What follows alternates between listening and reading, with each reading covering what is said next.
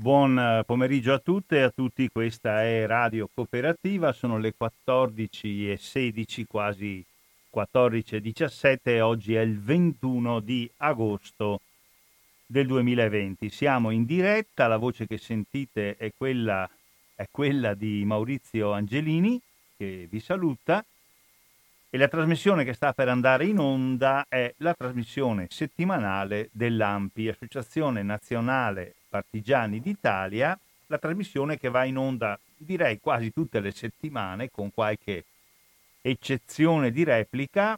Una l'abbiamo messa in onda proprio venerdì scorso, il quattordici agosto, ma oggi siamo di nuovo in diretta, una trasmissione, dicevo, che va in onda ininterrottamente dal duemilacinque.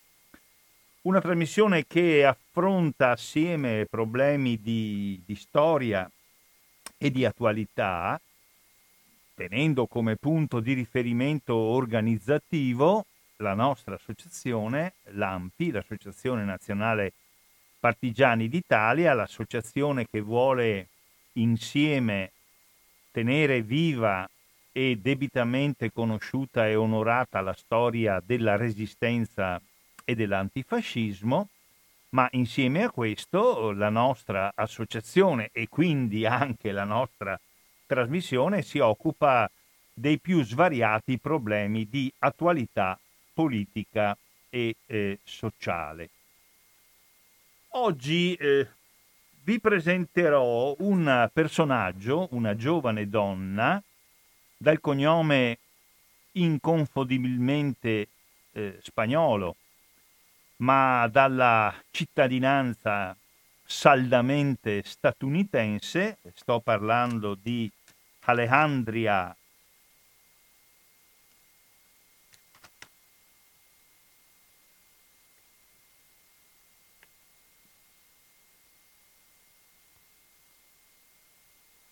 Ocasio-Cortez. E questa, questa donna giovane, ha poco più di trenta anni, è salita, come suol si dire, agli onori eh, della eh, cronaca eh, perché, perché è intanto la più giovane donna mai eletta nella Camera dei rappresentanti degli Stati Uniti d'America e poi perché le sue posizioni eh, politiche eh, rappresentano certamente ancora posizioni minoritarie negli eh, Stati Uniti, ma rappresentano posizioni che stanno crescendo di popolarità. Abbiamo imparato a conoscere queste posizioni che gli statunitensi con un po' di orrore chiamano socialiste. Già eh, nella precedente campagna elettorale, quando il Partito Democratico si misurò oh, con quello che era fino ad allora politicamente una persona mh, poco conosciuta, mentre dal punto di vista della potenza economica, sto parlando di Donald Trump, era altro che conosciuto. Ebbene, nella preparazione della campagna elettorale spuntò nel campo del Partito Democratico, in alternativa a quella che poi sarebbe stata la candidata sconfitta da Trump, mi riferisco a Hillary Clinton, eh, spuntò una figura di una persona, di un maschio molto molto più anziano di eh, Alexandria Ocasio-Cortez, nato nel millenovecentoquarantuno, mentre Alexandria è nata nel millenovecentottantanove. Questo personaggio, il senatore del Partito Democratico dello Stato del Vermont, Bernard, detto Bernie Sanders, è un po' l'ispiratore, il punto di riferimento, il maestro politico di questa Alexandria. Dicevo, Alexandria eh, si dichiara apertamente socialista e lo fa con la stessa chiarezza, evidenza e rarità, stando agli Stati Uniti d'America, con cui lo fa Bernard Sanders, Bernie Sanders. Dove sul termine socialista si potrebbe naturalmente discutere, né Bernie Sanders né eh, Alexandria, eh, sia perché non, non credono, non arrivano a credere questo, sia perché vivono eh, nel paese che invece dell'alternativa al socialismo, il capitalismo, viene considerato il campione. Quando parlano di socialismo, lo sentiremo meglio oggi pomeriggio, non si riferiscono all'abolizione della proprietà privata dei mezzi di produzione, ma si riferiscono prevalentemente al crescere finora piuttosto impensabili degli, negli Stati Uniti di un ruolo molto importante della mano pubblica, dello Stato federale e anche dei singoli cinquanta Stati nella gestione, nella programmazione del servizio sanitario nazionale, quello che nella maggior parte dei paesi europei è eh, gestito direttamente dallo Stato o dalle sue articolazioni locali, è quello che in Europa, in quasi tutti i paesi europei, si finanzia prevalentemente attraverso la fiscalità generale, nel mentre, come ben sapete, negli Stati Uniti il sistema è fondato sul principio della assicurazione da parte del privato cittadino. Assicurazione che naturalmente eh, comporta, a seconda del premio assicurativo che il privato cittadino è in grado di eh, pagare, delle prestazioni sanitarie molto molto differenziate e naturalmente direttamente proporzionali nella loro accuratezza e nella loro durata, queste prestazioni sanitarie, al reddito di cui il cittadino dispone e dal quale il cittadino è in grado di prelevare, di autoprelevarsi, per così dire, la quota dell'assicurazione. Ecco, chiamarsi socialisti negli Stati Uniti d'America vuol dire, in primo luogo, come cosa attuale, proporre un sistema pubblico di assistenza sanitaria. Quindi il termine socialista che eh,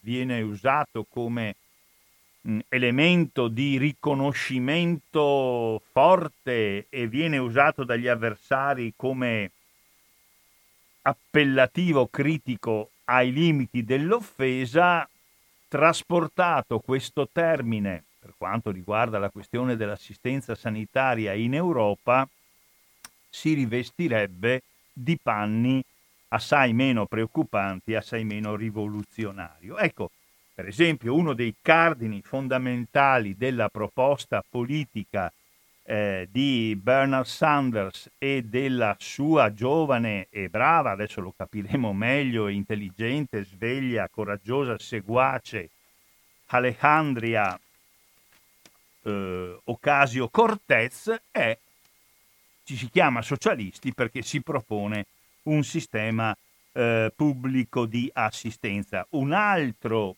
terreno su cui si diventa, per così dire, socialisti negli Stati Uniti d'America è quello della denuncia eh, delle diseguaglianze razziali, diseguaglianze che colpiscono attualmente soprattutto due gruppi eh, nazionali diversi eh, da quelli tradizionali della composizione della popolazione statunitense, cioè se assumiamo, ma eh, naturalmente eh, dire questo significa tornare agli Stati Uniti d'America dell'Ottocento più che del Novecento. Se assumiamo come maggioritaria la popolazione di pelle eh, bianca e eh, di origine anglosassone e di religione cristiana prevalentemente protestante, beh, eh, ci sono perlomeno due grossi gruppi etnici negli Stati Uniti che non corrispondono a queste definizioni, e sono gli afroamericani, cioè in pratica i discendenti eh, dei neri africani trasportati a forza contro la loro volontà in condizioni di schiavitù mh, a partire dal milleseicento millesettecento dal eh, continente africano.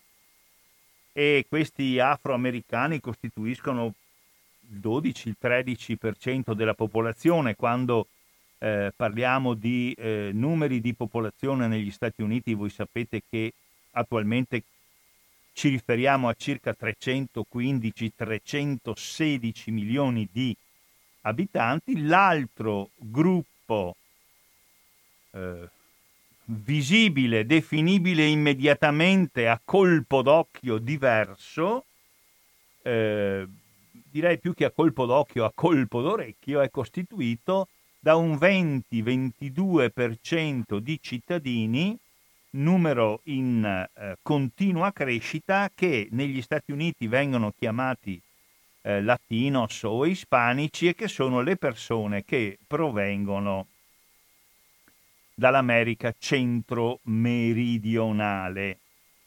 Tra questi ci sono moltissimi messicani, costaricani, colombiani, cubani, eh, salvadoregni. Si tratta di una quota di popolazione che eh, ha già eh, superato il venti per cento, il quinto della popolazione.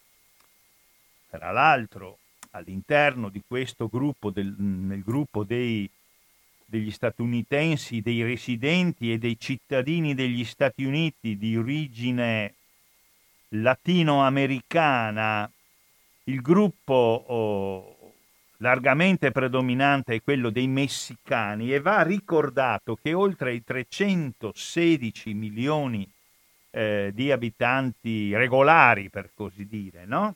cittadini regolari degli Stati Uniti d'America, ci sono numeri stimati di circa dodici, undici, tredici milioni, mettiamo dodici eh, milioni eh, come numero credibile, di persone che sono illegalmente presenti negli Stati Uniti. Ecco, direi che tra questi undici dodici milioni di persone illegalmente presenti negli eh, Stati Uniti, particolarmente numerosi in due stati, non a caso confinanti con il Messico, come la California e il Texas, e il Texas. Tra questi undici dodici tredici milioni di cittadini che esistono, ma che esistono illegalmente, almeno la metà sono messicani. Cosa c'entra questo discorso sulla composizione etnica degli Stati Uniti? C'entra perché negli Stati Uniti vengono definiti o si definiscono, vengono definiti prevalentemente con preoccupazione socialisti, tutti coloro i quali affermano di battersi eh, perché si vada a una piena equiparazione di diritti e di doveri per tutti i gruppi nazionali esistenti negli Stati Uniti. E qui esiste il problema eh, storico e classico della condizione degli afroamericani, ma l'altro nodo che si sta manifestando da tempo in maniera molto interessante è quello del riconoscimento Eh, dei diritti anche delle persone che, secondo la legge, sono illegalmente presenti negli Stati Uniti. Quindi, tornando al discorso che facevo in, eh, in apertura, un sistema pubblico dalla tassazione finanziato e dato a tutti a seconda dei loro bisogni e non a seconda del loro reddito personale o familiare, questo è uno dei caposaldi di quelle che vengono chiamate le posizioni socialiste negli Stati Uniti. Un altro caposaldo è quello della battaglia per eliminare ogni traccia di razzismo nella società statunitense. Un terzo è quello di una politica di riconoscimento dei diritti e naturalmente anche dei doveri per la grande massa, circa dodici tredici milioni di persone eh, presenti, secondo le leggi vigenti, illegalmente negli Stati Uniti. Ebbene, queste mh, sono state nella scorsa campagna elettorale quella in cui si sono misurati e ha vinto Donald Trump, Donald Trump appunto, e la uh, Hillary Clinton. Apriamo una parentesi, ma sono tutte cose che abbiamo già trattato quando parliamo di vittoria e di sconfitta. Noi parliamo non del numero assoluto dei voti che alle elezioni presidenziali ciascuno dei due eh, candidati ha realizzato, perché nel caso delle ultime elezioni il numero maggiore di voti era andato a Hillary Clinton, ma parliamo del numero di rappresentanti che in ciascuno dei cinquanta stati, al numero dei rappresentanti che in ciascuno dei cinquanta stati sono stati eletti a sostegno o di Trump o della Hillary Clinton. E siccome il sistema elettorale degli Stati Uniti d'America, anche se tutti siamo convinti del contrario, non è a elezione diretta, ma è a elezione indiretta, cioè i cittadini eleggono stato per stato i loro rappresentanti, ciascuno dei quali ha dichiarato di riferirsi come presidente a uno dei due eh, candidati che si sono presentati alle elezioni, o se volete a uno dei due maggiori candidati, perché ce ne sono anche degli altri. Dopodiché si fa la somma di tutti i grandi elettori eletti e questi si esprimono. In questo senso possiamo parlare di elezioni di secondo grado eh, per il candidato storicamente o democratico o repubblicano. Per il sistema di elezione che garantisce comunque anche ai piccoli stati un numero di rappresentanti, può succedere, come è successo la volta scorsa, che i rappresentanti dei singoli stati che hanno dato la loro preferenza a Donald Trump fossero di più dei rappresentanti dei singoli stati che avevano dato la loro preferenza ad Hillary Clinton, pur essendo in assoluto il numero degli elettori pro Clinton o pro Trump, essendo stato quella volta con una maggioranza anche abbastanza netta a favore di Hillary Clinton. Questo, insomma, è il sistema elettorale degli Stati Uniti da quando esiste il sistema elettorale per il presidente e, e naturalmente, se lo si accetta, se ne accettano tutte le conseguenze. Allora, questa volta, come sapete, le elezioni presidenziali negli Stati Uniti si svolgono il tre novembre del duemilaventi, quindi tra poco più di due mesi.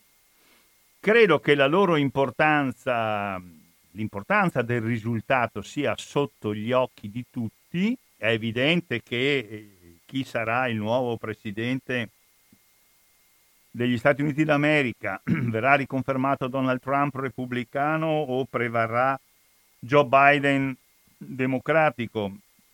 Tutto ciò riguarda in primo luogo naturalmente i cittadini degli Stati Uniti, ma è, è, è anche evidente che, data l'assoluta centralità della politica e dell'economia degli Stati Uniti nel mondo globale, anche se, lo sappiamo tutti, non sono più l'unica potenza esistente, eh, quel risultato influenzerà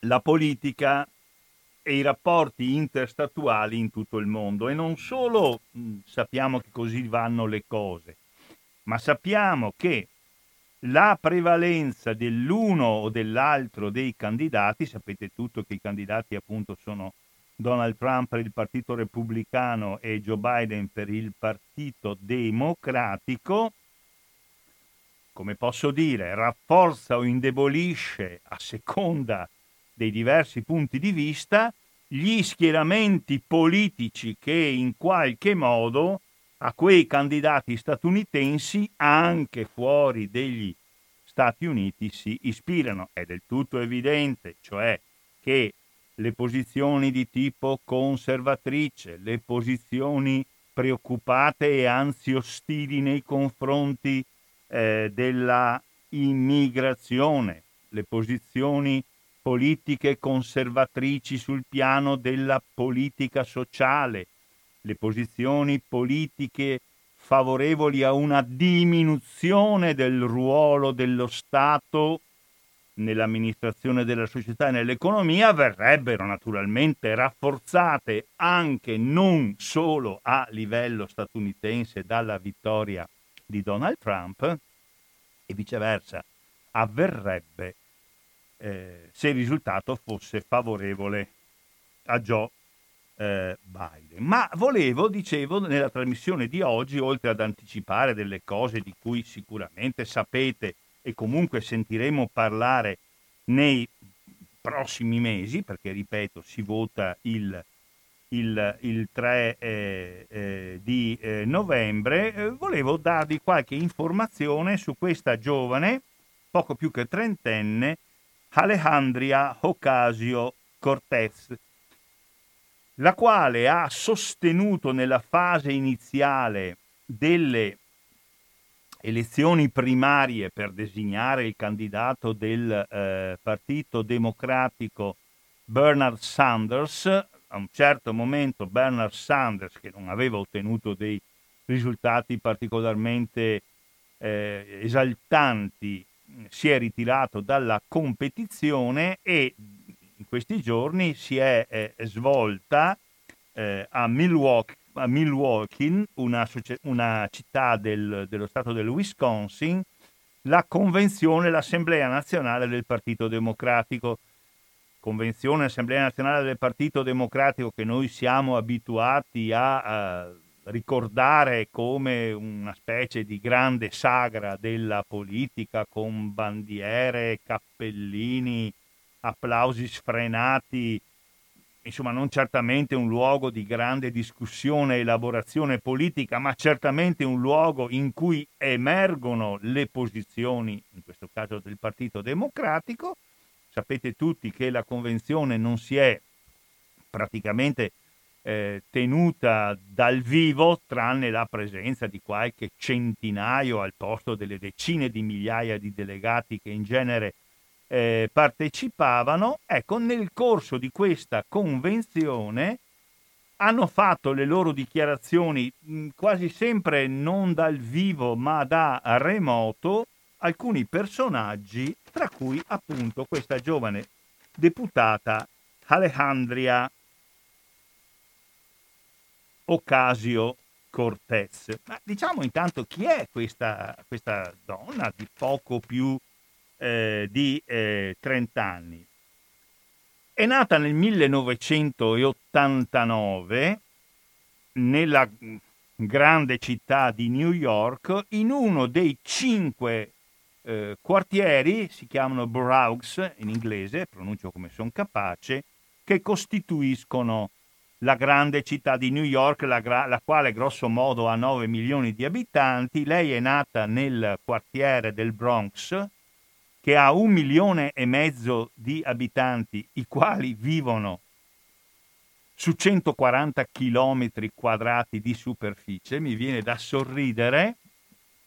Il comune di Padova ha eh, una superficie di circa cento chilometri quadrati e una popolazione di eh, duecentodiecimila abitanti, grosso modo. Mm? Il comune di Cavarzere, per dire un comune della bassa provincia di Venezia, al confine con il Polesine, ha una superficie di circa centoquaranta chilometri quadrati, come il quartiere newyorkese del Bronx, c'è una piccola differenza, che Cavarzere ha poco più di tredicimila abitanti e il Bronx, il Bronx ha un milione e mezzo di abitanti. Gli altri quattro sono Brooklyn, Manhattan, Queens e Staten Island, che è un'isola la meno popolata con circa quattrocentomila abitanti. Insomma, questa grande città comprende quasi nove milioni di abitanti. O tenete conto che il Bronx è sicuramente uno dei paesi e dei quartieri più problematici della città eh, di New York, è abitato al cinquanta per cento e più da una popolazione di origine latinoamericana. Alexandria Ocasio-Cortez è figlia di due persone, una sua madre nata nell'isola di Porto Rico, l'altro suo papà, figlio di un portoricano trasferito negli, eh, a New York, perché anche Porto Rico fa parte degli Stati Uniti, ma comunque oltre il cinquanta per cento degli abitanti del Bronx eh, sono di origine latina, quindi messicani, colombiani, honduregni, cubani, eh, portoricani, i portoricani sono sempre stati cittadini statunitensi, ma insomma di lingua spagnola. Si calcola che circa il quarantaquattro quarantacinque per cento eh, dei, degli spagnoli, dei latinos che vivono, che vivono nel Bronx parlino comunemente lo spagnolo e, e comunque quasi solo spagnolo. Il trenta per cento della popolazione è, è di origine afroamericana, sono neri, quindi l'ottanta per cento della popolazione del Bronx appartiene a quei due gruppi nazionali che prima ricordavo essere, pur minoritari, certamente oltre che minoritari abbastanza discriminati negli Stati Uniti eh, d'America. E Alexandria Ocasio-Cortez eh, ha fatto di questa sua origine, diciamo tra l'altro che lei non è figlia di una famiglia del proletariato o del sottoproletariato eh, la- latino. Il suo papà faceva l'architetto, aveva una piccola impresa di costruzioni, quindi senza essere naturalmente un magnate dell'industria agricola, insomma non, è un immobili- non era un immobiliarista paragonabile alla famiglia Trump, che peraltro è di origine tedesca, comunque era una persona di normali condizioni.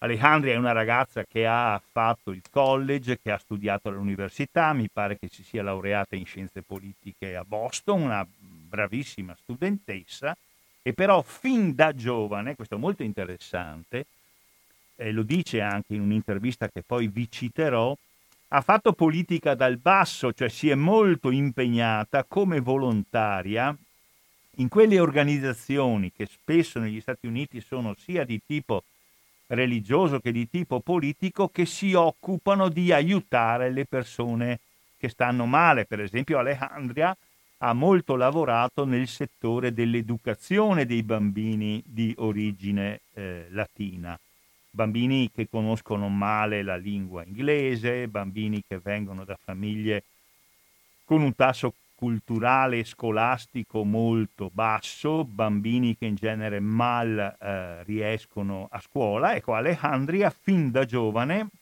quando era una studentessa, si è molto occupata facendo anche la volontaria, l'insegnante eh, volontaria di eh, questi problemi. Un altro settore su cui Alexandria è intervenuta quando era giovane e faceva politica in questo modo che vi ho appena ricordato è quello degli sfratti negli Stati Uniti d'America.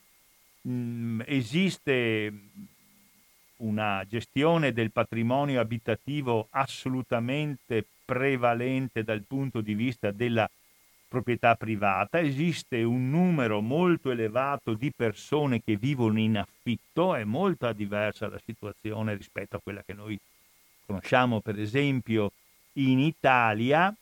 Il Bronx è un quartiere super densamente popolato, un milione e mezzo di persone in centoquaranta chilometri quadrati, in cui si alternano delle situazioni di assoluto degrado, con case eh, mal manutenute, spesso maltenute anche da coloro che ci abitano dentro, con condizioni igieniche molto discutibili, con forte affollamento, ma attorno a questo spesso vi è un fenomeno tipico delle grandi città in cui palazzi abbandonati e abitati veramente da povera gente, spesso abitati anche da gente che vive ai margini della legalità, quindi ridotti questi alloggi mh, spesso a catapecchie, improvvisamente vengono comperati da grosse agenzie immobiliari che vanno a un rinnovamento completo, spendono un mucchio di soldi per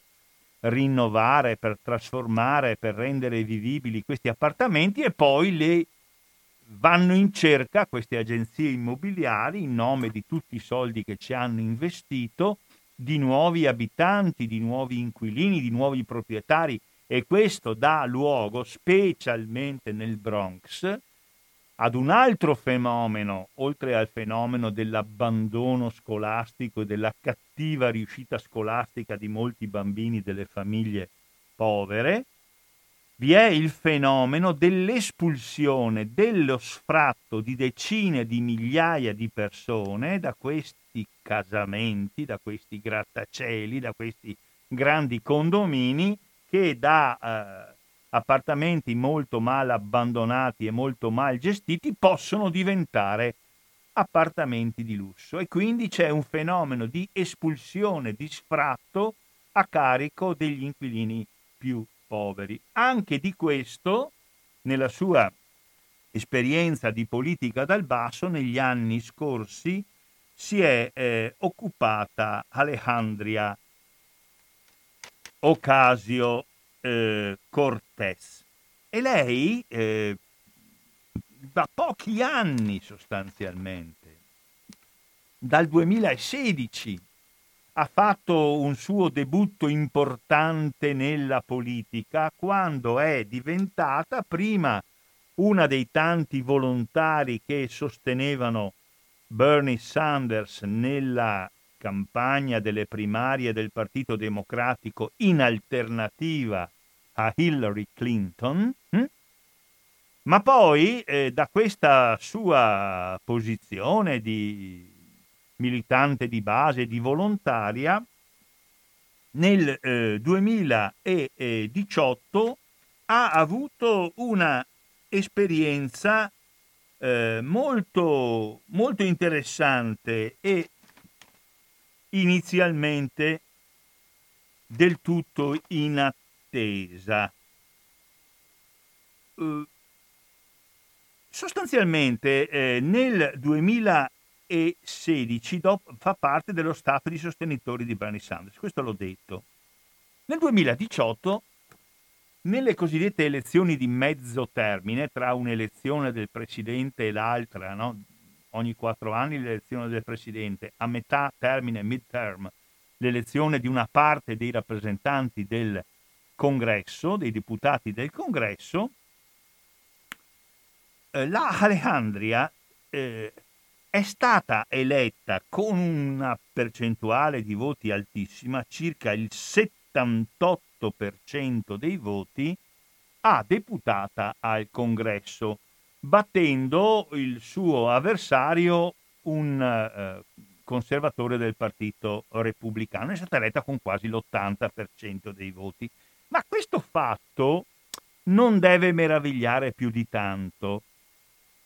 Non deve meravigliare che sia stato eletto in uno dei collegi elettorali del Bronx, quartiere che vota da sempre prevalentemente per il Partito Democratico, un democratico, una democratica in questo caso Alexandria Ocasio-Cortez. Ma quello che meraviglia è che sia stata eletta lei dopo aver sconfitto alle elezioni primarie un signore che si chiamava di cognome Joseph Crowley, il quale era da vent'anni il deputato del Partito Democratico di quel collegio del Bronx. Come sapete, negli Stati Uniti d'America, prima delle elezioni sia presidenziali sia legislative, per mandare appunto i candidati eh, al Congresso, che sarebbe la Camera dei Deputati, o al Senato, si svolgono le elezioni primarie. Ogni partito, che poi sono due, come sapete, si fa le sue elezioni primarie. Chi vince le primarie diventa il candidato di quel partito alle elezioni alle quali partecipano tutti i cittadini. Benissimo.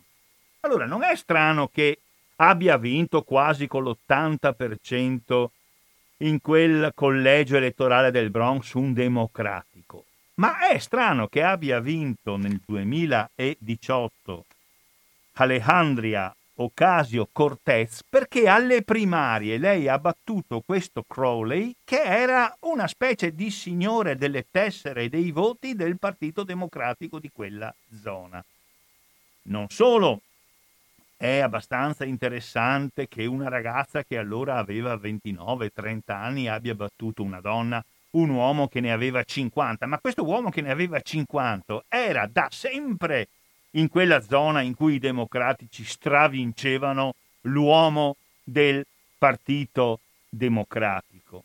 Ed era un uomo del Partito Democratico considerato moderatamente progressista. Quello che è strano è che alle elezioni primarie abbia vinto una ragazza di ventinove trenta anni allora, una ragazza di origine ispanica non direi, perché lì abbiamo visto che la popolazione è in gran parte di origine ispanica, ma una persona che si collocava molto a sinistra nel Partito Democratico e soprattutto una persona che non disponeva di tutti gli appoggi, di tutti gli apparati, di tutte le relazioni di cui poteva disporre Joseph Crowley. Secondo i giornali statunitensi, quando si fecero le elezioni primarie, cioè prima delle elezioni in cui si confrontano appunto democratici e repubblicani, quando i democratici fanno le loro elezioni prima di quelle del duemiladiciotto, si calcola che Joseph Crowley abbia investito per la sua campagna elettorale oltre due milioni di dollari, mentre eh, la Alexandria Ocasio-Cortez meno di duecentomila dollari. E questo già in, è interessante, perché spiega evidentemente i settori, i punti di riferimento a cui eh, si sono rivolti non solo nella loro campagna elettorale, ma anche nella loro campagna di reperimento di soldi, di fondi, perché non esiste finanziamento pubblico dei partiti, ma si va esclusivamente a risorse offerte dagli elettori, dai rappresentanti, ed evidentemente, insomma, la base sociale a cui si è rivolta e da cui ha eh, ottenuto fiducia, prima coi soldi e poi con il voto, la Alexandria Ocasio-Cortez, era molto diversa da quella a cui si rivolgeva Joseph Crowley. Da quando è entrata nella Camera dei Rappresentanti, il corrispettivo della nostra Camera dei Deputati, la nostra Alexandria ha assunto le posizioni più radicali sia per quanto riguarda le questioni dell'immigrazione, sia per quanto riguarda le questioni del servizio sanitario pubblico, sia per quanto riguarda la questione degli sfratti degli inquilini poveri. Si è collocata quindi su delle posizioni radicali di sinistra che fino a questo momento non l'hanno fatta apparire agli occhi dei cittadini elettori come una idealista o come una pericolosa sovversiva, ma come una loro credibile rappresentante. Le idee, dicevo,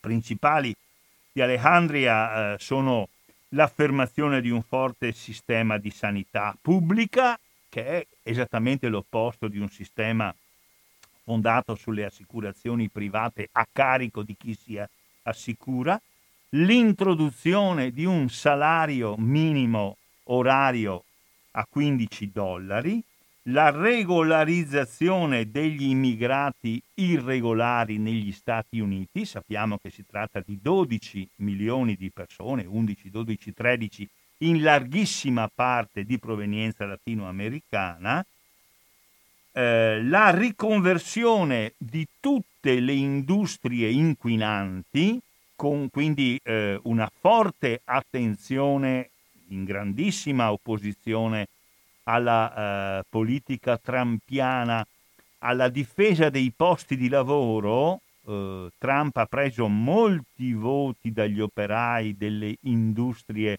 eh, statunitensi, e Alexandria ha insistito moltissimo perché eh, vi sia un piano che chiuda le industrie più inquinanti, ma immediatamente abbia a disposizione questo piano dei fondi per la riconversione di quelle industrie e quindi per affrontare tutti i problemi dei lavoratori che in quelle industrie sono occupati. Mi viene in mente, ma è, be- è perfino banale il paragone, un ragionamento sull'Ilva di Taranto, per esempio. Tanto è vero che eh, la Alexandria Ocasio-Cortez propone di introdurre una tassa che potremmo definire una tassa di scopo per finanziare questa riconversione delle industrie inquinanti, la sistemazione dei lavoratori che risultano in esubero, una tassa di scopo che colpisca con una aliquota marginale molto alta tutti i patrimoni e le, e le fortune di valore superiore a dieci milioni di dollari annui. Ecco. Quindi su questi principi, che sono evidentemente dei principi di sinistra, ma che non di per sé, insomma, non, non dobbiamo per forza definire principi socialisti, come vedete Alexandria Eh, Ocasio-Cortez mica propone la nazionalizzazione delle grandi aziende, propone la riconversione delle grandi aziende industriali che per il loro prodotto, per il loro processo siano particolarmente inquinanti, e propone poi evidentemente una politica di eh, forte intervento dello Stato, ma più a livello di redistribuzione del reddito attraverso la leva fiscale, più che un intervento diretto dello Stato nell'economia. Mi sembra che Ocasio-Cortez, che si ispira chiaramente a Bernie Sanders, pro- proponga un forte intervento dello Stato che preleva ai livelli più elevati del patrimonio, della ricchezza e del reddito, per redistribuire e finanziare operazioni del tipo Stato sociale, che noi in Europa conosciamo in modo molto diversificato, perlomeno fin dalla fine della Seconda Guerra Mondiale. Ebbene, questa, questa giovane, che ha un numero veramente importante di eh, sostenitori, che tra l'altro, per usare un termine banale, si presenta molto bene, perché è una ragazza di piacevole aspetto. Se voi andate in internet e vedete, ma questo non vuol dire niente, voglio dire, la moglie di Trump è molto più bella di Alexandria Ocasio-Cortez. Alexandria Ocasio-Cortez ha l'aspetto di una giovane donna evidentemente di origine latina, capelli neri, carnagione olivastra, è una ragazza colta, ha una forte preparazione culturale, È una ragazza coraggiosa, una ragazza determinata, non ha niente insomma della, della bamboletta, no? Quelle bambolette di cui spesso sembrano, non so per quale motivo, circondarsi molti uomini eh, politici eh, eh, statunitensi. Ecco, eh, ho visto per esempio una sua intervista di dicembre del eh, duemiladiciannove in una, eh, in una web tivù eh, che funziona negli Stati Uniti, ma si rivolge ai cittadini statunitensi o a comunque coloro che vivono negli Stati Uniti e per i quali ancora la lingua madre, la lingua d'uso è lo spagnolo, che si chiama Telemundo Noticias. Eh, un'intervista eh, del ventitré dicembre duemiladiciannove, quindi di sette otto mesi fa, in cui lei risponde, tra l'altro utilizzando palesemente uno eh, spagnolo che non ha l'affluenza della lingua madre. Cioè, questa ragazza è figlia eh, di un signore, di un architetto nato negli Stati Uniti e figlio di portoricani, e di una mamma nata a Porto Rico, ma questa ragazza, oltre ad essere nata negli Stati Uniti, ha fatto tutte le sue esperienze di formazione scolastica eh, dentro un ambito di lingua inglese. Eh, dicevo che ha studiato poi all'Università di Boston, e lo dice lei molto apertamente: guardate che io eh, ho un bel accento spagnolo, però no, non parlo in modo fluente, con i modi di dire, con i sinonimi tipici di uno che è di lingua madre spagnola, ma parla bene naturalmente in spagnolo. Lei insiste moltissimo in questa, in questa sua narrazione, dicendo: sono nata come attivista volontaria di Bernie Sanders nel quartiere del Bronx, sempre nella campagna elettorale del duemilasedici. Per me è stata un'esperienza decisiva, ho imparato, dice la Alexandria, che c'è un altro modo Eh, di fare politica, stando sulla strada, lottando e aiutando le famiglie eh, dei lavoratori. Poi dice, poi dopo aver fatto la volontaria nel duemilasedici, una dei tanti volontari che sostenevano anche nel porta a porta, nella distribuzione dei volantini, nel incontrare le persone, quelle che sono d'accordo, quelle che non sono d'accordo, quelle che ti sbattono la porta in faccia, quelle che ti entrano a offrirti il caffè, come succede a tutti i volontari. E poi dice, nel duemiladiciotto sono diventata componente del congresso, congressistas, come dicono gli spagnoli, che vuol dire un deputato del congresso degli Stati Uniti. Però ci tiene molto in questa intervista e dice, ma dice io però la mia vita è completamente cambiata, ma i miei valori sono sempre gli stessi.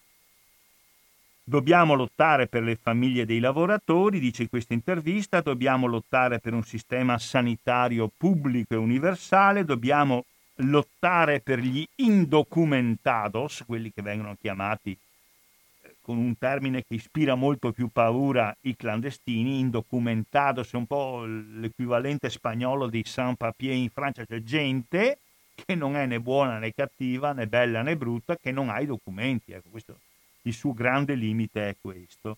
Dobbiamo lottare per un salario minimo. Poi la, eh, la, la Alexandria Ocasio-Cortez è stata attaccata molte volte pubblicamente da Donald Trump.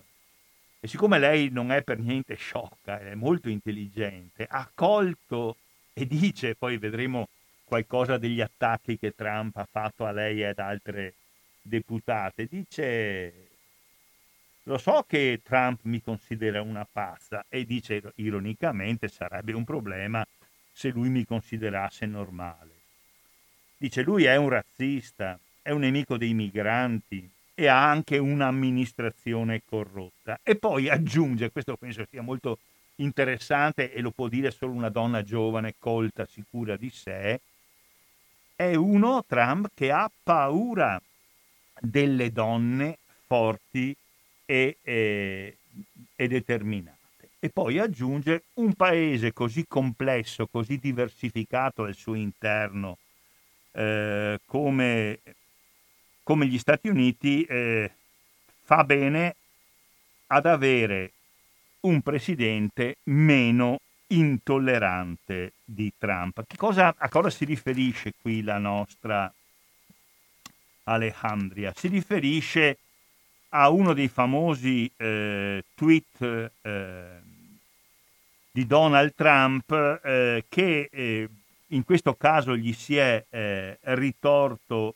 assolutamente contro. Che cosa è successo? È successo che Donald Trump, dopo le elezioni del duemiladiciotto, è stato molto criticato da quattro deputate non solo del Partito Democratico, e questo è assolutamente normale che avvenga. Meno normale è che siano quattro donne deputate e che siano tutte quante non di quelli statunitensi puri, tra virgolette, a cui Trump fa spesso riferimento.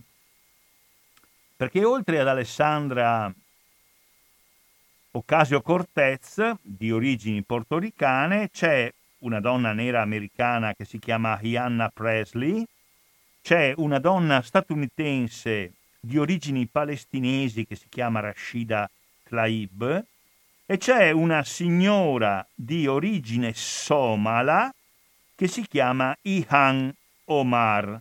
E allora, nel luglio del duemiladiciotto, quindi credo, non so se quando erano candidate o se quando erano state appena elette, Trump non a caso, non a caso, aveva pubblicato un tweet molto sprezzante nei confronti di queste quattro persone. A me pare non casuale che proprio a loro si sia rivolto. Aveva scritto: è così interessante vedere deputate democratiche progressiste, originarie di paesi in cui i governi sono una totale e completa catastrofe, i governi peggiori, più corrotti e inetti al mondo, dare ora lezioni al popolo degli Stati Uniti, la nazione più grande e potente della terra, e spiegare a noi come il nostro governo deve essere gestito. Ma come vi permettete, dice Trump, a queste quattro persone, che per lui non sono solo deputati democratici, no, sono deputate democratiche progressiste provenienti con una storia, insomma, che non è di americani de socca, come si dice in italiano. Perché, prosegue Trump, non tornano indietro e sistemano i posti infestati dal crimine dai quali provengono? Poi potranno tornare e raccontarci cosa hanno fatto. Quindi questo atteggiamento interessante di, di disprezzo sostanzialmente, no, dell'avversario, che non è solo legato alle diverse posizioni politiche, ma dentro il quale conta abbastanza il fatto di essere quattro donne e soprattutto conta il fatto di essere quattro donne che non sono americane di origini. Questo, secondo me, è un elemento, una specie di riserva di elementi polemici dentro, usando la quale, questa riserva, Trump dimostra sostanzialmente di essere un razzista, no? Un razzista che ritiene che ci siano delle persone che nascono, per così dire, inferiori. Qui non si capisce bene se solo inferiori perché sono delle donne o inferiori perché non sono del tutto statunitensi, insomma, o le due cose messe assieme. E la, la Alejandria gli ha risposto, come eh, si dice, eh, per, le, eh, eh, per, le, per le rime. Adesso, tutto questo, voglio dire, l'ho letto, l'ho un po' studiato per voi, in parte anche per curiosità, perché sentivo nominare continuamente questa Alexandria Ocasio-Cortez, eh, volevo in qualche misura conoscerla più da vicino, siccome mi era impossibile farlo in altri modi, mi sono, e a questo mi sono limitato, quindi non pretendo assolutamente di aver dato chissà quali conoscenze, di aver fatto chissà quali analisi, ma insomma mi, mi, mi interessava sia conoscerla che farvela conoscere. Mi pare una persona di notevole spessore, di notevole intelligenza, di notevole preparazione, di notevole orgoglio, di notevole eh, personalità. Mi sembra molto attiva sul piano politico e credo che eh,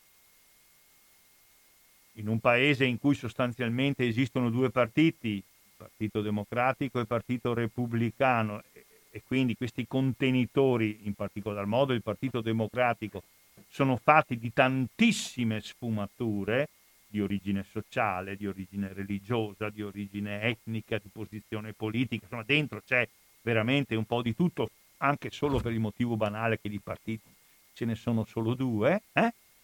Un tempo era così anche nella Gran Bretagna, come sapete. Poi qui aiuta molto anche il sistema elettorale, no? Perché al di là delle elezioni presidenziali sapete che il sistema elettorale anglosassone è a turno unico secco, cioè se uno prende cinquantuno voti e l'altro ne prende cinquanta, il primo entra e prende tutto e l'altro perde e non prende niente, anche se ha perso di un voto. Non c'è eh, il sistema proporzionale con, con tutti i suoi molti pregi, secondo me, di mi- migliore eh, capacità di espressione delle, delle delle grandi diversità che ci sono in una società. Quindi, siccome ci sono solo due partiti, è chiaro che nel Partito Democratico, dentro alcuni valori eh, di riferimento comuni, ci sono posizioni molto diversificate che corrispondono anche, credo, a insediamenti sociali diversi. Ora, qui credo che il fatto che la Alexandria sia una giovane donna che venga dal Bronx, che abbia queste origini portoricane e abbia questa particolare sensibilità sociale, è già una parte, la sua storia personale, per così dire, è già una parte delle sue posizioni politiche, anche se va ricordato che in questo momento comunque il leader della componente di sinistra del Partito Democratico, che credo sia ancora minoritaria, ma insomma non è per niente trascurabile, è un signore che è un maschio, Bernie Sanders. È nato nel millenovecentoquarantuno, quindi l'anno prossimo compie ottanta anni. È una persona dal punto di vista economico assolutamente benestante. Anche lui, come praticamente tutti gli statunitensi, ha delle origini non americane, perché Bernie Sanders è figlio di due, eh, di due persone che venivano, non mi ricordo se dalla Polonia o dalla Russia, insomma da zone a forte insediamento ebraico, facenti parte di quella grande eh, emigrazione dall'Europa orientale verso gli Stati Uniti di popolazioni ebraiche. Quindi Bernie Sanders viene, mi sembra, da ambienti e da storie completamente diverse. Ciò nonostante è indiscutibilmente, pur avendo l'anno prossimo ottanta anni, il leader riconosciuto della sinistra eh, democratica. Ed è interessante eh, che Bernie Sanders, che pure, voi sapete, all'inizio si era presentato come candidato alle, eh, alle, alle, alle primarie, e tra l'altro mi pare però in, all'inizio ottenendo risultati meno positivi di quelli che aveva ottenuti nelle primarie precedenti, già nell'aprile duemilaventi Bernie Sanders ha dato il suo appoggio ufficiale a Joe Biden, che è un candidato centrista, moderato, dei democratici, dicendo: Bernie Sanders, dobbiamo fare di Trump un presidente da un solo mandato.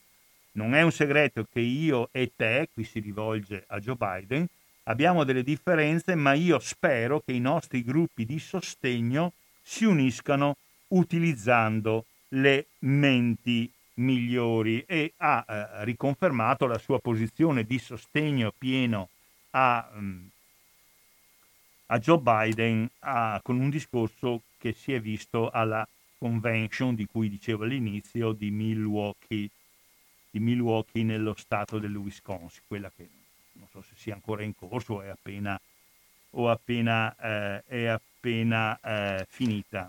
Un discorso eh, analogo Eh, ha fatto, citando esplicitamente come suo punto di riferimento Alexandria Ocasio-Cortez, citando come punto di riferimento appunto Bernie Sanders.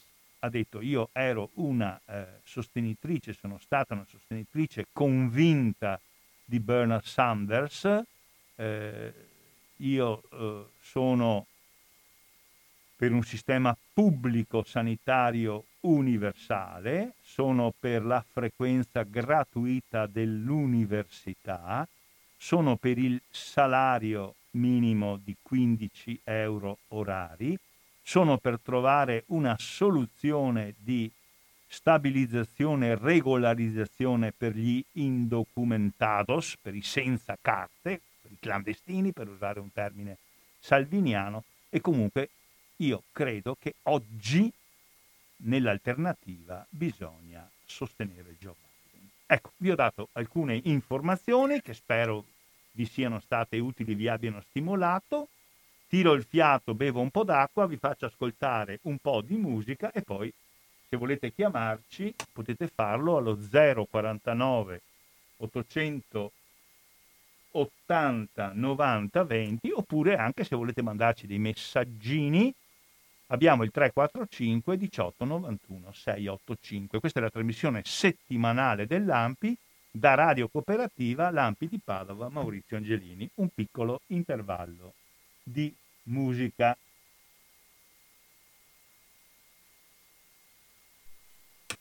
Ecco, riprendiamo in diretta da Radio Cooperativa eh, la trasmissione settimanale dell'ANPI che abbiamo dedicato oggi, oggi è il ventuno agosto duemilaventi, siamo in diretta da Radio Cooperativa, abbiamo dedicato la trasmissione a parlare, anticipare un momentino alcuni elementi del dibattito per le presidenziali degli Stati Uniti. Sapete che i due contendenti sono Joe Biden per il Partito Democratico e Donald Trump, il presidente uscente, per il Partito Repubblicano. Abbiamo parlato un momentino della sinistra del Partito Democratico, in particolare di questa deputata di origine portoricana Alexandria Ocasio-Cortez. Il telefono è a vostra disposizione, eh, è in funzione, quindi se volete fare lo zero quarantanove ottocentottanta novanta venti noi siamo pronti a darvi la parola. Nel frattempo diamo lettura di un messaggio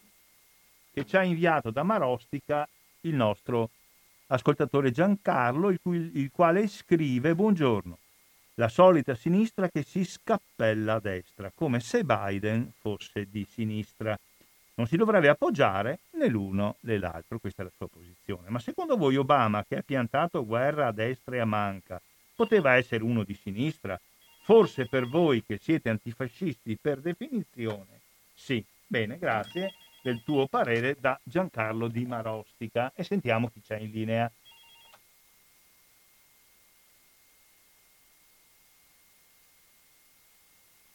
Da Treviso la nostra amica Gina, prego.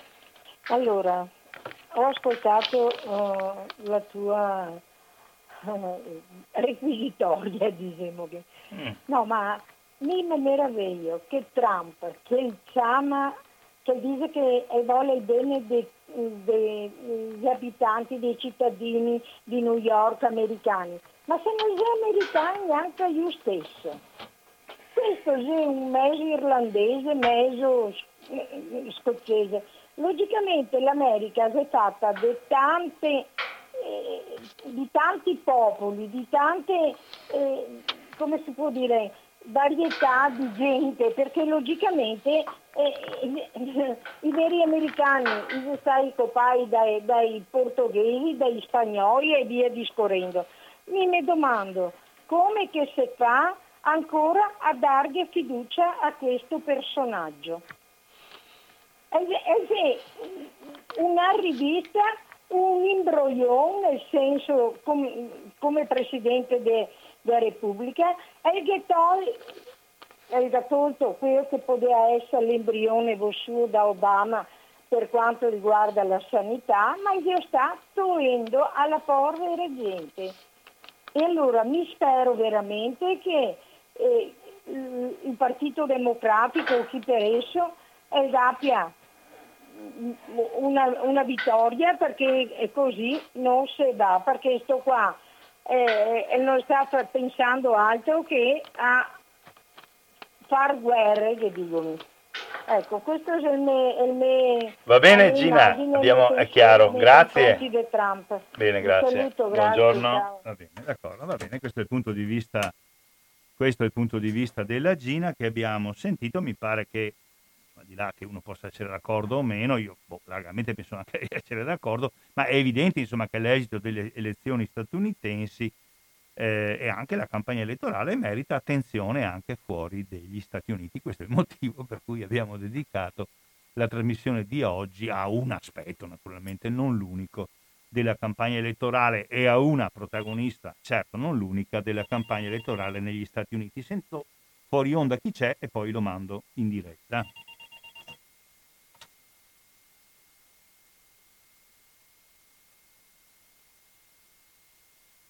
Allora, caro Antonio di Chiarano, secondo me tu devi stare molto attento perché a Chiarano mi pare che si voti, giusto?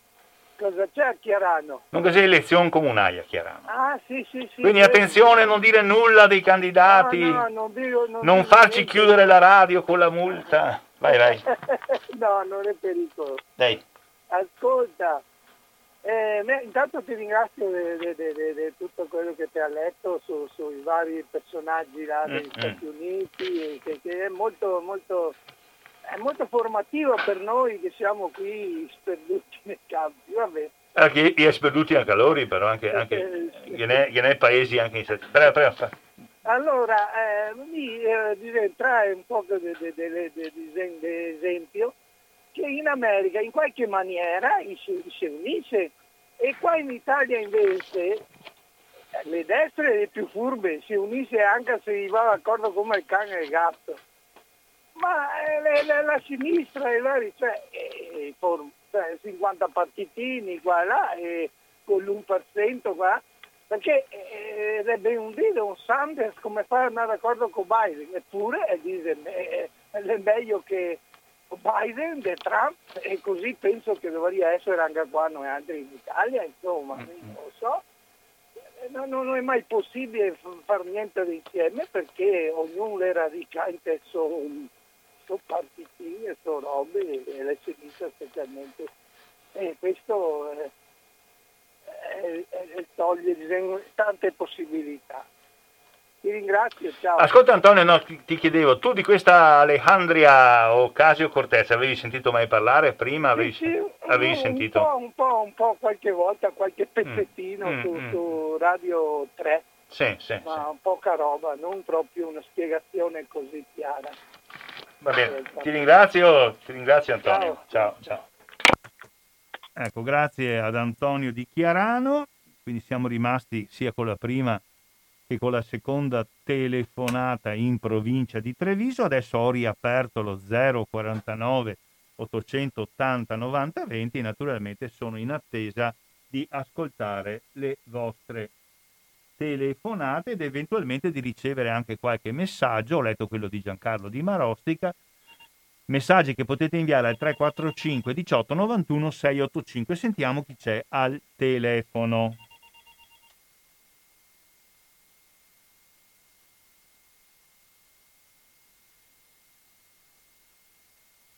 Le catene di Marghera, perché bisogna essere precisi, abbiamo Marco. Eh, mi puoi liberarmi tu dalle catene? Le catene, sede. Sono legato. Mm, mm, mm. Sentiamo. Va bene, allora io non sono un amante della politica statunitense, perché è un paese in cui è la culla dell'imperialismo mondiale, anche se adesso ci sono, c'è una grande com- competizione con la Cina riguardo all'economia mondiale, con, con lo scontro tra i, tra i dazi doganali tra Trump e il governo cinese.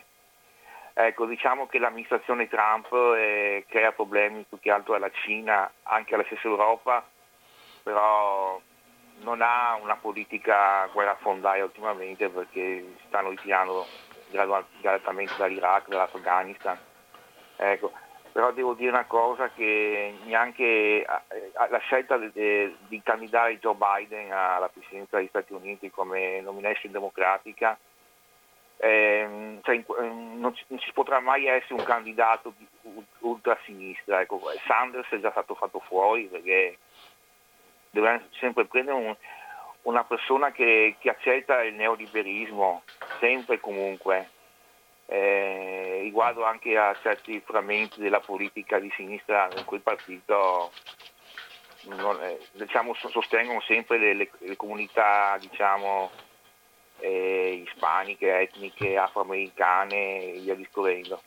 Comunque Trump anche con la polizia eh, che spara ai, ai neri, sta veramente, abbiamo visto quello, quello che è capitato, ecco, a quel povero signore lì. A, a, a Floyd, a Floyd sì, sì. Ecco. Ma anche Floyd. Obama, anche lui era impegnato in quanti scontri razziali con la polizia, non ha fatto tanto per bloccarli, ecco. Quindi secondo me la politica americana è, non, è, non cambia un, un, radicalmente di, di granché, ecco, diciamo, tra i due partiti, perché sono i partiti che accettano eh, lo status di eh, economia liberista, quindi non vedo granché di miglioramenti, sia a livello, sia dal punto di vista interno di quel paese, ma anche a livello eh, sulla politica internazionale. Ecco, questo è il mio pensiero. Va bene Marco, grazie. Ciao Maurizio. Ciao, ciao. grazie, grazie a Marco. E grazie anche a Marco di Marghera. Va detto che eh, se ascoltate, adesso tra un momento riapro tutto, le dichiarazioni reciproche di Biden e di Trump, beh, forse noi li troveremo simili o non così diversi, ma loro tra di loro si trovano diversissimi e i loro sostenitori li trovano diversissimi, quindi dovremmo anche ragionare dal punto di vista del luogo in cui queste cose si svolgono. Comunque è interessante quello che ha detto Marco. Ho riaperto lo zero quarantanove ottocentottanta novanta venti e, e ho... Oh, ripeto che è possibile inviare dei messaggi al tre quattro cinque diciotto novantuno sei otto cinque. Questa è la trasmissione settimanale dell'A M P I, oggi l'A M P I di Padova, Maurizio Angelini al microfono da Radio Cooperativa, il ventuno agosto duemilaventi. Stiamo parlando di campagna elettorale presidenziale negli Stati Uniti, stiamo parlando in particolare di una congressista, di una deputata del Congresso di rappresentanti Partito Democratico, Alexandria Ocasio-Cortez, eletta in uno dei collegi del grande quartiere newyorkese del Bronx, e delle sue posizioni in relazione a Biden, a Sanders, a Trump e così via. Ma è interessante, parlo e mi interrompo non appena telefoniate voi, mi sono guardato anche il sito che ha questa deputata, no? E, ed ha molte informazioni, eh, molte per esempio legate alla questione del Covid. Tra l'altro io credo che uno dei punti su cui Trump palesemente ha fatto dei gravissimi errori è la gestione. Cioè, salta agli occhi, insomma, che il paese più ricco del mondo, più finanziario del mondo, più, più ricco di armi del mondo, più tecnologico del mondo, abbia centosessantamila morti di Covid diciannove, sicuramente molto più frequenti i contagiati e i morti tra gli appartenenti a quelle minoranze, che poi minoranze sono fino a un certo tipo, di cui prima Eh, eh, dicevo. Bene, adesso sentiamo chi c'è in linea e poi casomai andiamo avanti.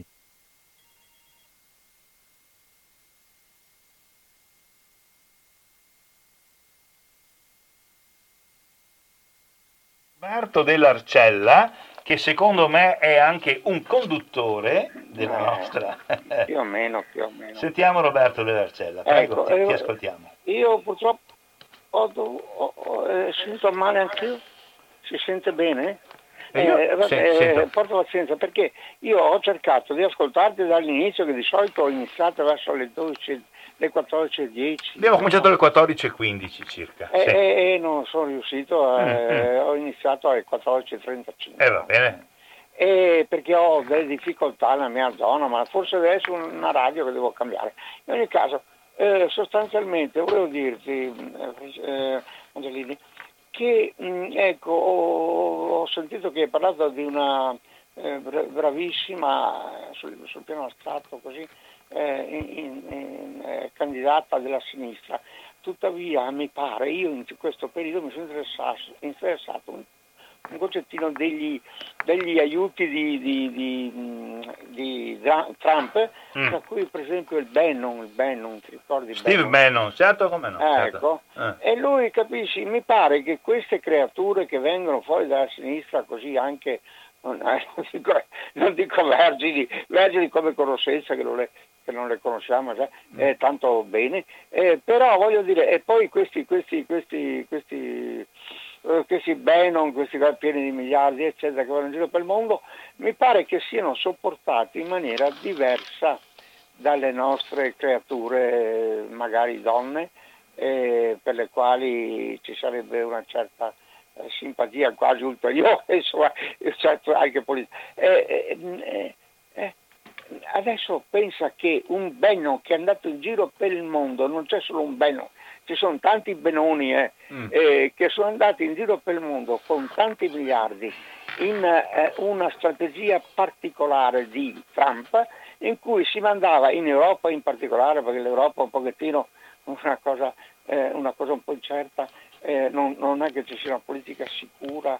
E, lì, e, e lui Bannon qua è venuto anche in Italia eh, con miliardini, sai, mica a pagare un caffè e, e, e quindi eh, voglio dire, questi leader che noi eh, a volte ammiriamo con la, la portoricana che è la, la cosa origine portoricana che è del resto, del resto anche Reagan, Reagan aveva detto guardate che l'America è, è fatta di, eh, di immigrati, di, di immigranti. E se noi lasciamo gli immigranti l'America non è più una... Effettivamente l'America ha questo, questa, questa, come si dice, questa impronta migratoria senza, che, che è un fatto positivo, e lo sento addirittura Reagan lo esaltava, sto fatto qua, perché diceva noi saremo pieni di energia con i migranti che vengono da tutto il mondo. Io voglio dire che le leader, i leader che noi sentiamo a volte sono come Trump, che non, non, non so da, da, da come dovremmo stimarli, da come dovremmo, come dire, eh, prenderli come dei, dei, dei leader. Eh, il leaderismo è in crisi, ma è in crisi perché c'è attorno, attorno per esempio a leader come Trump, c'è intorno un sacco di, di, di, di personaggi come Bannon che si mh, vanno subito e sanno dove andare, non è che vanno a nuotare o a fare comizi circa l'eguaglianza eccetera, vanno a dare soldi e miliardi a quelli che devono fare del capitalismo una, una, una cosa mh, per loro perfetto, insomma, è sempre, è sempre peggiore. Cioè.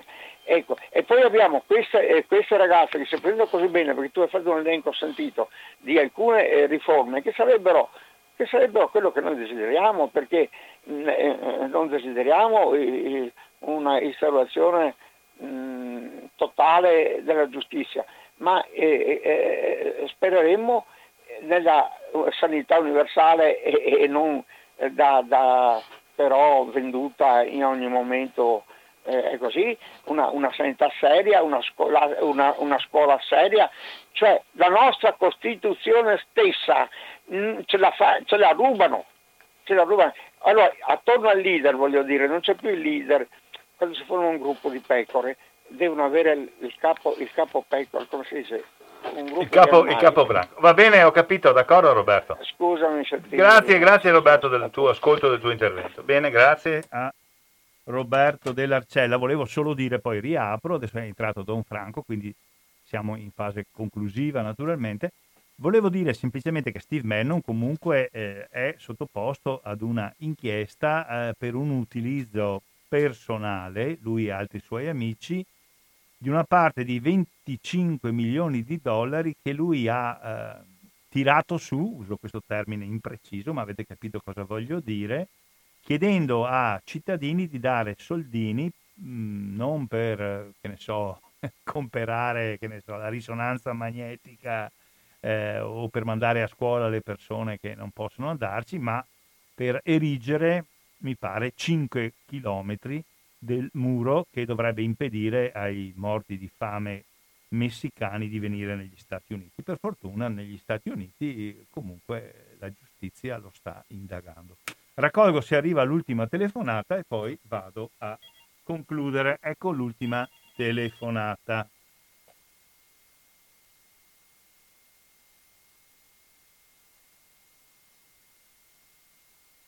Conclusiva telefonata da Dario di Mestre. Prego. Niente, volevo dire questo. Io tutte le mattine, quasi tutte le mattine, ascolto Rai, Radio Tremondo, sì, che è prima di la prima pagina, cioè alle sei, sette meno dieci. Sì, sì, certo. Non l'ascolto più da quando danno informazioni, da quando eh, spendono tre quarti del tempo a parlare delle elezioni americane, perché io capisco che sono il paese più eh, grande del mondo, tutto quello che volete, ma un conto è dare delle informazioni, un conto è quando si lascia il senso di servilismo, una cosa che io... Ma volevo dire un'altra cosa, non ha tutti i torti, anche se è un avversario politico, quello che ha mandato il messaggio, perché io ho lavorato tre anni con compagnie americane.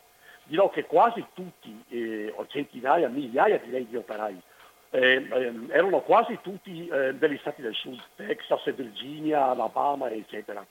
Ecco, ed erano quasi tutti demo- cioè, non democratici del sud, votavano per il Partito Democratico. Io non ho mai lavorato né con un nero americano né con un ispanico americano, erano soltanto bianchi. Ed avevano il dito e avevano il dente avvelenato contro i negri, quindi quelli che noi pensiamo che siano di, roba di sinistra, il partito, togliamoci dalla testa. Io credo che non sia il caso di ricordare che il democratico era Truman, quello delle bombe atomiche, la famiglia di, mali, di malavitosi come i Kennedy, ecco, che ha fatto prima il paia dei porci, poi è iniziata la guerra in Vietnam, proseguita poi da Johnson, altro democratico.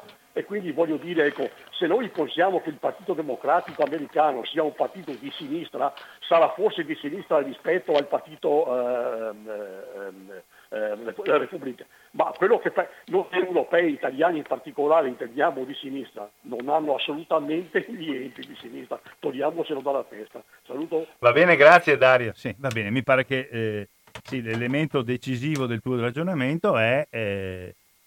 ma forse il partito repubblicano è ancora peggio di quello democratico, ma insomma comunque qui il ragionamento diventa molto più complesso.